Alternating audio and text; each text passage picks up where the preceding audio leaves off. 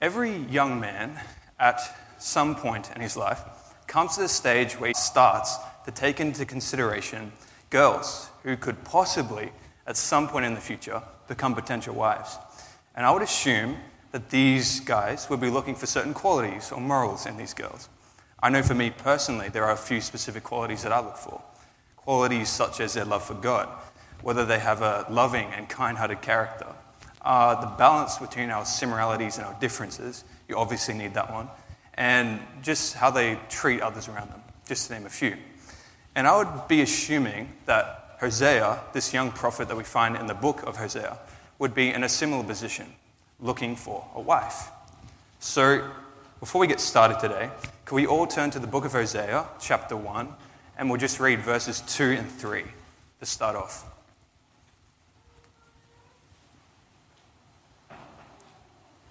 So, Hosea chapter 1, verses 2 and 3. When the Lord began to speak by Hosea, the Lord said to Hosea, Go take yourself a wife of harlotry and children of harlotry, for the land has committed great harlotry by departing from the Lord. So he went and took Gomer, the daughter of Diblaim, and she conceived and bore him a son. Now, I don't know what Hosea had in mind, expecting a wife, but I'm pretty sure he wasn't expecting that. Here we find God instructing Hosea to go and take a wife of harlotry. Now, there is conjecture as to whether Gomer was a prostitute going into the marriage or whether she was going to be at some point in the future. But the point is, Hosea knew what he was getting himself into. So, just, just for a moment, I want you to put yourself in Hosea's shoes. Living in his culture, what would you be feeling? I'm sure we all pray to God in our lives to make decisions for guidance. And I'm sure, especially, this would be the case for praying for a future husband or wife, or whatever gender you may be. But God asking you to do something like Hosea, I would think that could be difficult, could be a little challenging. Anyways, God asks Hosea to do something, especially in light of the high moral standard of the Old Testament, that be- could be seen as quite bizarre even strange. God asks Hosea to take a harlot for a wife. And so begins the story of Hosea and Gomer, a story of Gomer's unfaithfulness and Hosea's forgiveness. But what a beautiful story it is, as it not only describes the love Hosea has for Gomer, but it is also a prophetic symbol of God's loving relationship with Israel, his wayward people. The book starts in chapter 1, as most books do, and introdu- introduces us to the main characters, Gomer and Hosea, and starts describing God's call for Hosea to take out or to look for a wife, who we just found out was Gomer, as we just read. And from reading the first chapter, it's probably safe to assume that Hosea had a reasonably good relationship with Gomer, as the chapter goes on to say that he had three kids to Gomer. So far, so good. But then the story moves on. And at the beginning of chapter 2, we find ourselves in the middle of a court case with this unfaithful wife on trial. And guess who this wife may be? It's Gomer. And unfortunately, the story just continues to worsen from there, worsen from there. now, what is interesting about this chapter is that the meaning is actually twofold. As you read the chapter, it seems like it's um, Gomer in the story, essentially that Hosea or the judge is speaking to Gomer. But we actually find, if you read through the chapter, that it is God speaking to his wayward people, Israel. So it sort of mingles both Gomer and Israel together into one. So, just to give us an idea of chapter 2, I'd like us to turn to Hosea chapter 2, verse 2. So, just the first part of the verse. I read that for you guys today.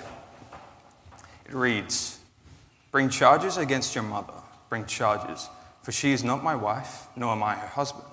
Let her put away her harlotries from her sight. And, then the chapter just goes on listing more of Gomer's failings as a wife and Israel's failings as a nation.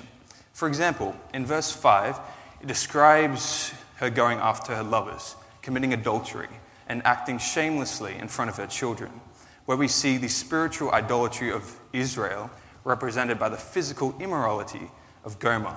And in verse 8 and 13, we see Israel now burning incense and giving thanks to Baal for all their blessings, all their wealth.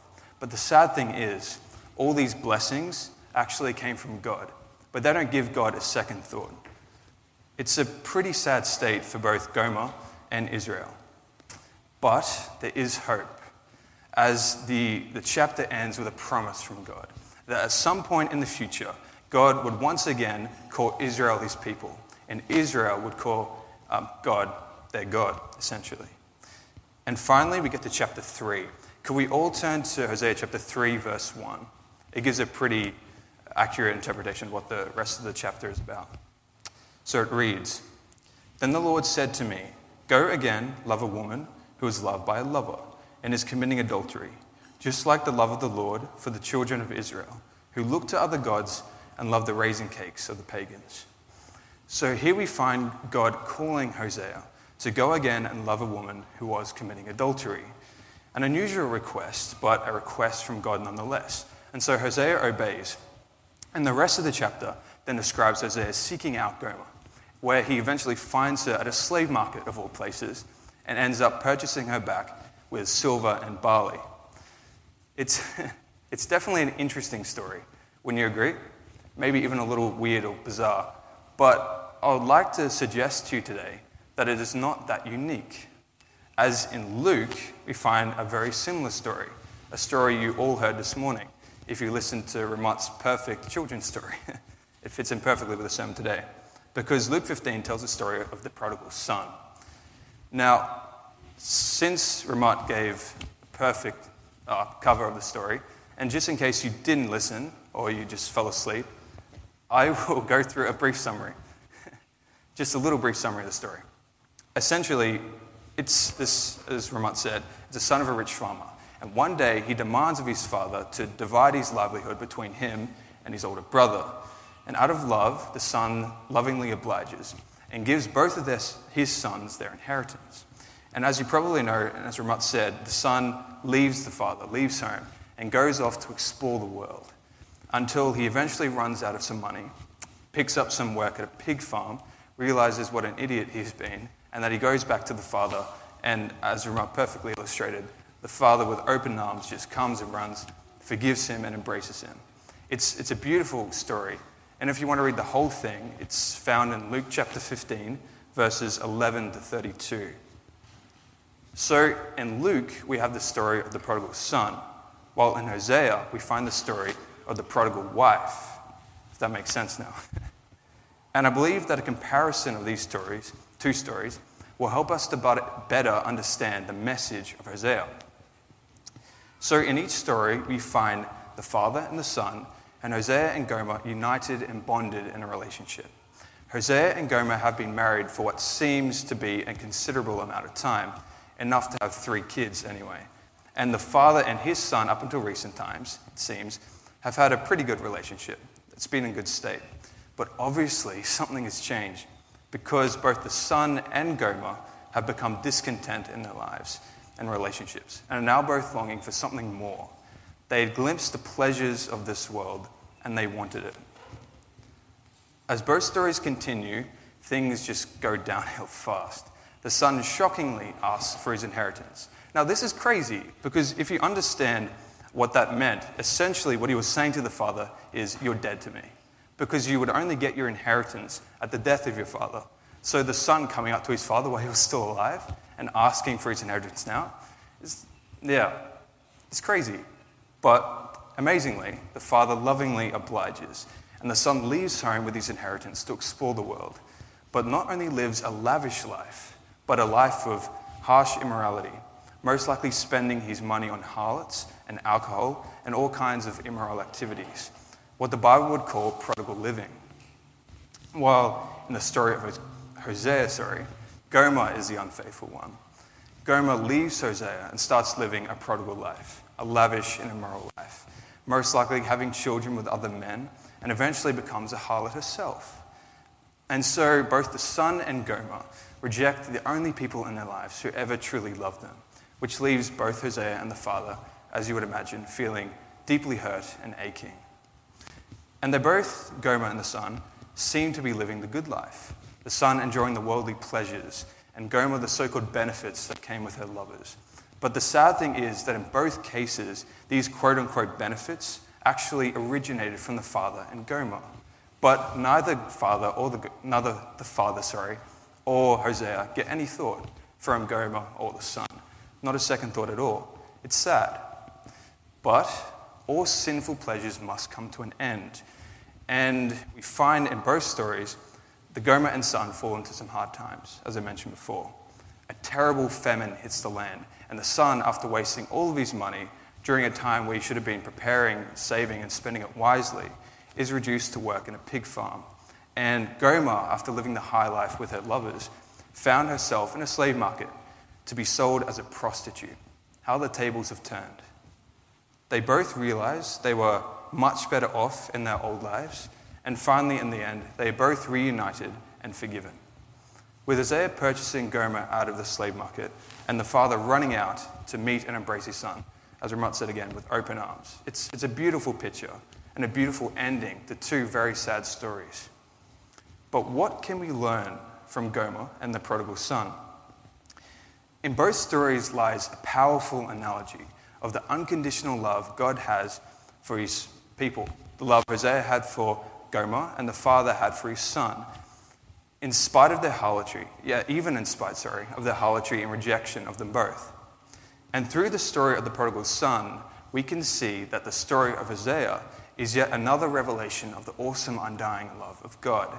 Despite what the son and Gomer did, the love Hosea and the father had for them never died. so, the story of Hosea and Gomer is a striking representation of the love God has for his rebellious people. But there's a beautiful chapter right in the middle of Hosea that just illustrate this, illustrates this perfectly. So it's found in Hosea chapter 11. Now, if you haven't read Hosea chapter 11, I would highly recommend that you do because it is absolutely beautiful.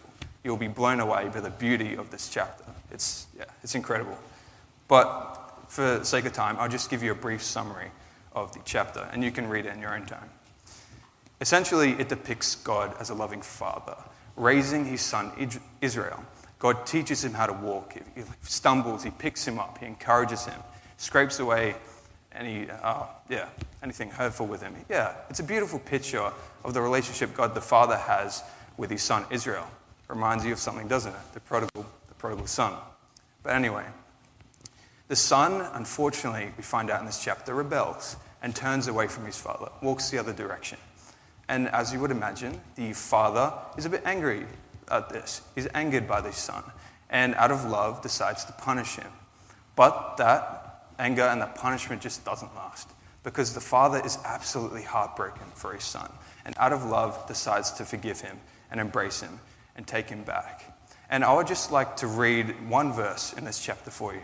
It's verse 8 in chapter 11.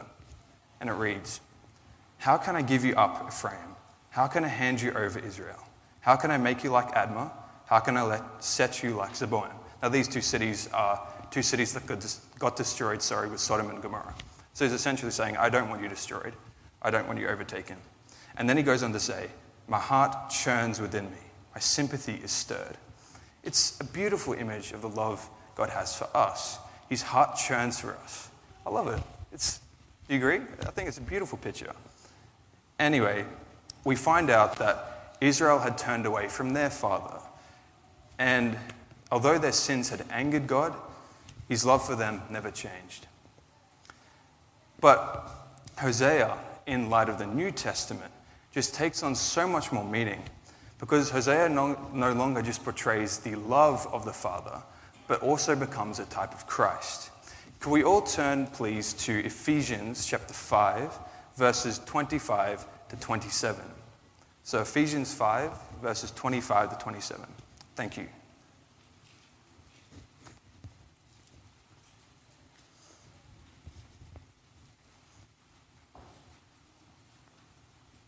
It reads Husbands, love your wives, just as Christ also loved the church and gave himself for her, that he might sanctify and cleanse her with the washing of water by the word, that he might present her to himself a glorious church, not having spot or wrinkle or any such thing, but that she should be holy and without blemish.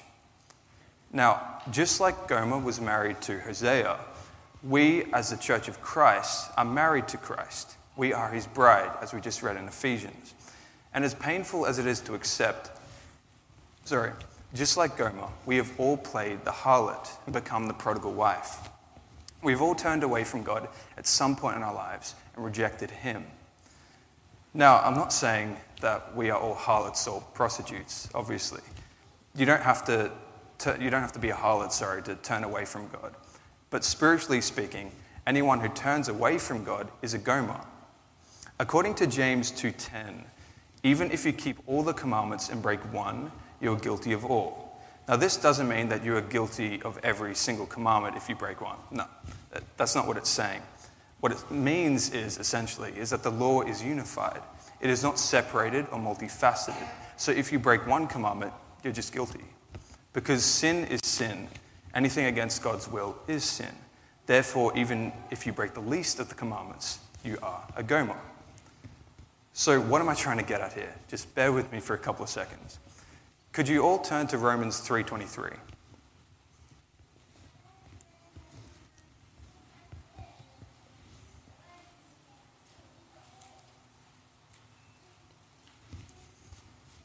So I'll, I'll let you guys read that. But what essentially says is that we've all turned away from God, we've all sinned, and we've all fallen short of the glory of God. We have all turned away from God at some point in our lives. Whether we told a little fib to our boss or maybe cheated in an exam, HSC is coming up. I'm looking at you too. so, yeah, whether it's that or even a heinous crime such as murder or vice or anything like that, we have all turned away from God at some point in our lives. No matter how little the sin, we have all rebelled against our Heavenly Father. But the awesome thing is that God doesn't give up on us. In the story of Hosea, we see a great redemption. God instructs Hosea to go out, seek, and find Gomer and love her once again, as we read in the earlier verse. And so we find Hosea seeking out Gomer, eventually finding her at a slave auction where he purchases her back for 15 shekels of silver and one and one half homers of barley. Now, for all you theologians out there, and for people who love fun facts, this amount of money is actually equivalent to 30 pieces of silver, which is interesting because it is, it's essentially the common price for a slave involved in harlotry. But it was also the price that Jesus was betrayed, if you remember going back to the story of Jesus' betrayal. Now, this will make more sense as I get into my next point. Because, in the same way, God sent Hosea to purchase back Gomer. God the Father, out of a deep love for his rebellious people, sent his only Son to seek and save the lost by dying on a cross to purchase us back from the slave market of sin. But God didn't purchase us back with mere silver or barley, He purchased us back with His precious and priceless blood so much more than 30 pieces of silver. Incredible sacrifice. And going back to Ephesians, Christ, our Hosea, purchased us, purchased you and me with his blood so he could cleanse us from all impurities, make us righteous again, and yeah, make us holy. We serve a loving God, don't we? But what does this story mean for us today? What can we get from the story of Hosea, and how do we react, react sorry, to this awesome, undying love of God. Let's quickly just turn to Matthew 5, verses 46 to 47, if you could please.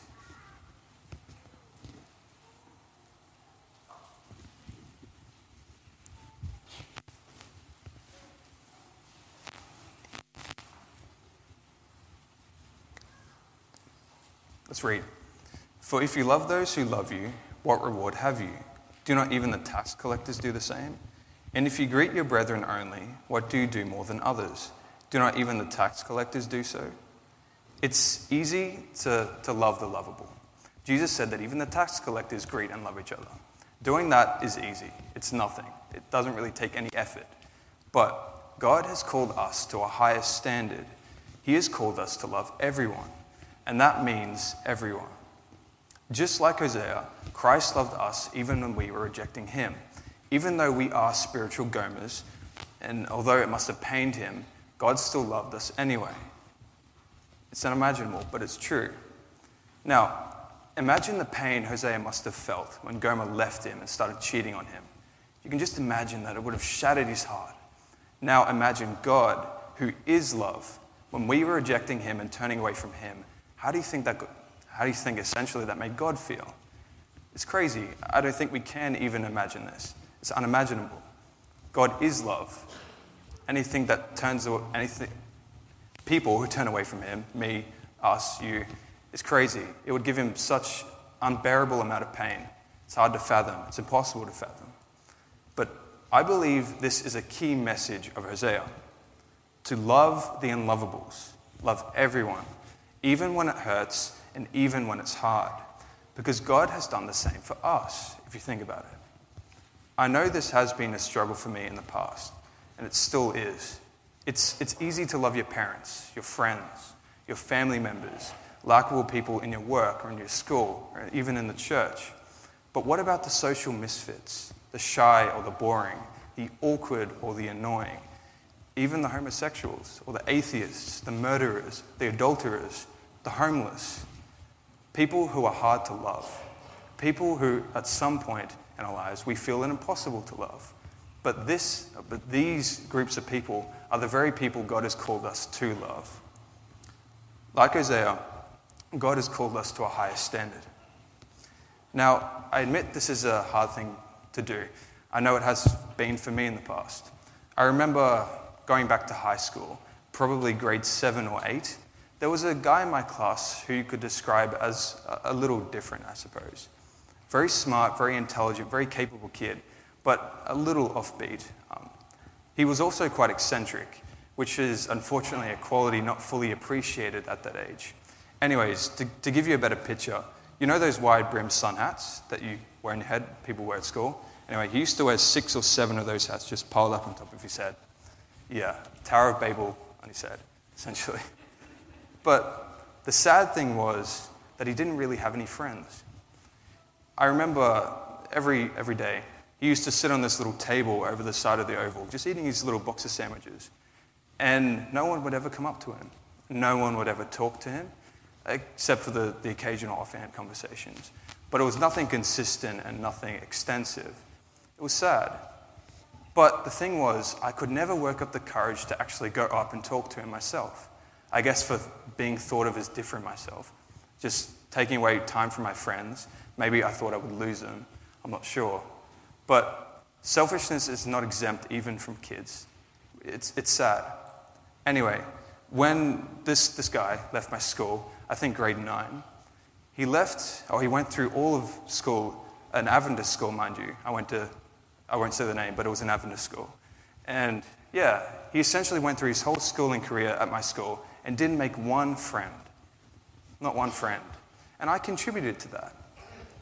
It was sad. And looking back at it, back at it now, there is not one day I regret not going back to that situation and going back and talking to him, befriending him. Just even spending a little bit of time with him. It would have made his day. So it got me thinking. That, that guy now, I'm not sure where he is, where life took him, but looking back at, his, back at his schooling career at my school, what would he say about Adventism? What would he think about us? I just, I just think he would always remember us as a people who never befriended him, who never loved him. Now, I know this is tough to handle. I know it's my own experience. I know what you must be feeling because I experienced it. But yeah, it's tough, it's hard, but it is something that God has called us to do. And so, but there is a bright side because I do believe there is hope. There is hope for you and there is hope for me. By the grace of God, I believe He can and is giving me a greater capacity to love. A genuine loving kindness for these people that is in line with His kind of love. An unconditional love that has no barriers, no margins, nothing. A Hosea kind of love. It's, it's funny. It is so true that if you want to really realize how selfish you are and how much you don't really care about people, do ministry it reveals a lot of things about your character. It sounds harsh, but unfortunately, it's the harsh reality. Do ministry, and you'll find out how much you need God's love in your life. I can tell you that. But I do believe, as I said before, that there is hope. The Holy, through the power of the Holy Spirit, slowly but surely, He is changing my heart. He is giving me a greater capacity to love, to love these contacts that God has given me And I know God can do this for you too. It's incredible to think that God can change people like us to be loving towards others. I challenge you guys that, as Jai made the announcement before, there is the Huck Wagon ministry coming up. I challenge you to step out in faith and just try that. It will really make you realize the need you have to love others more. And I know ministry has done the same. That's my challenge to you today. Essentially,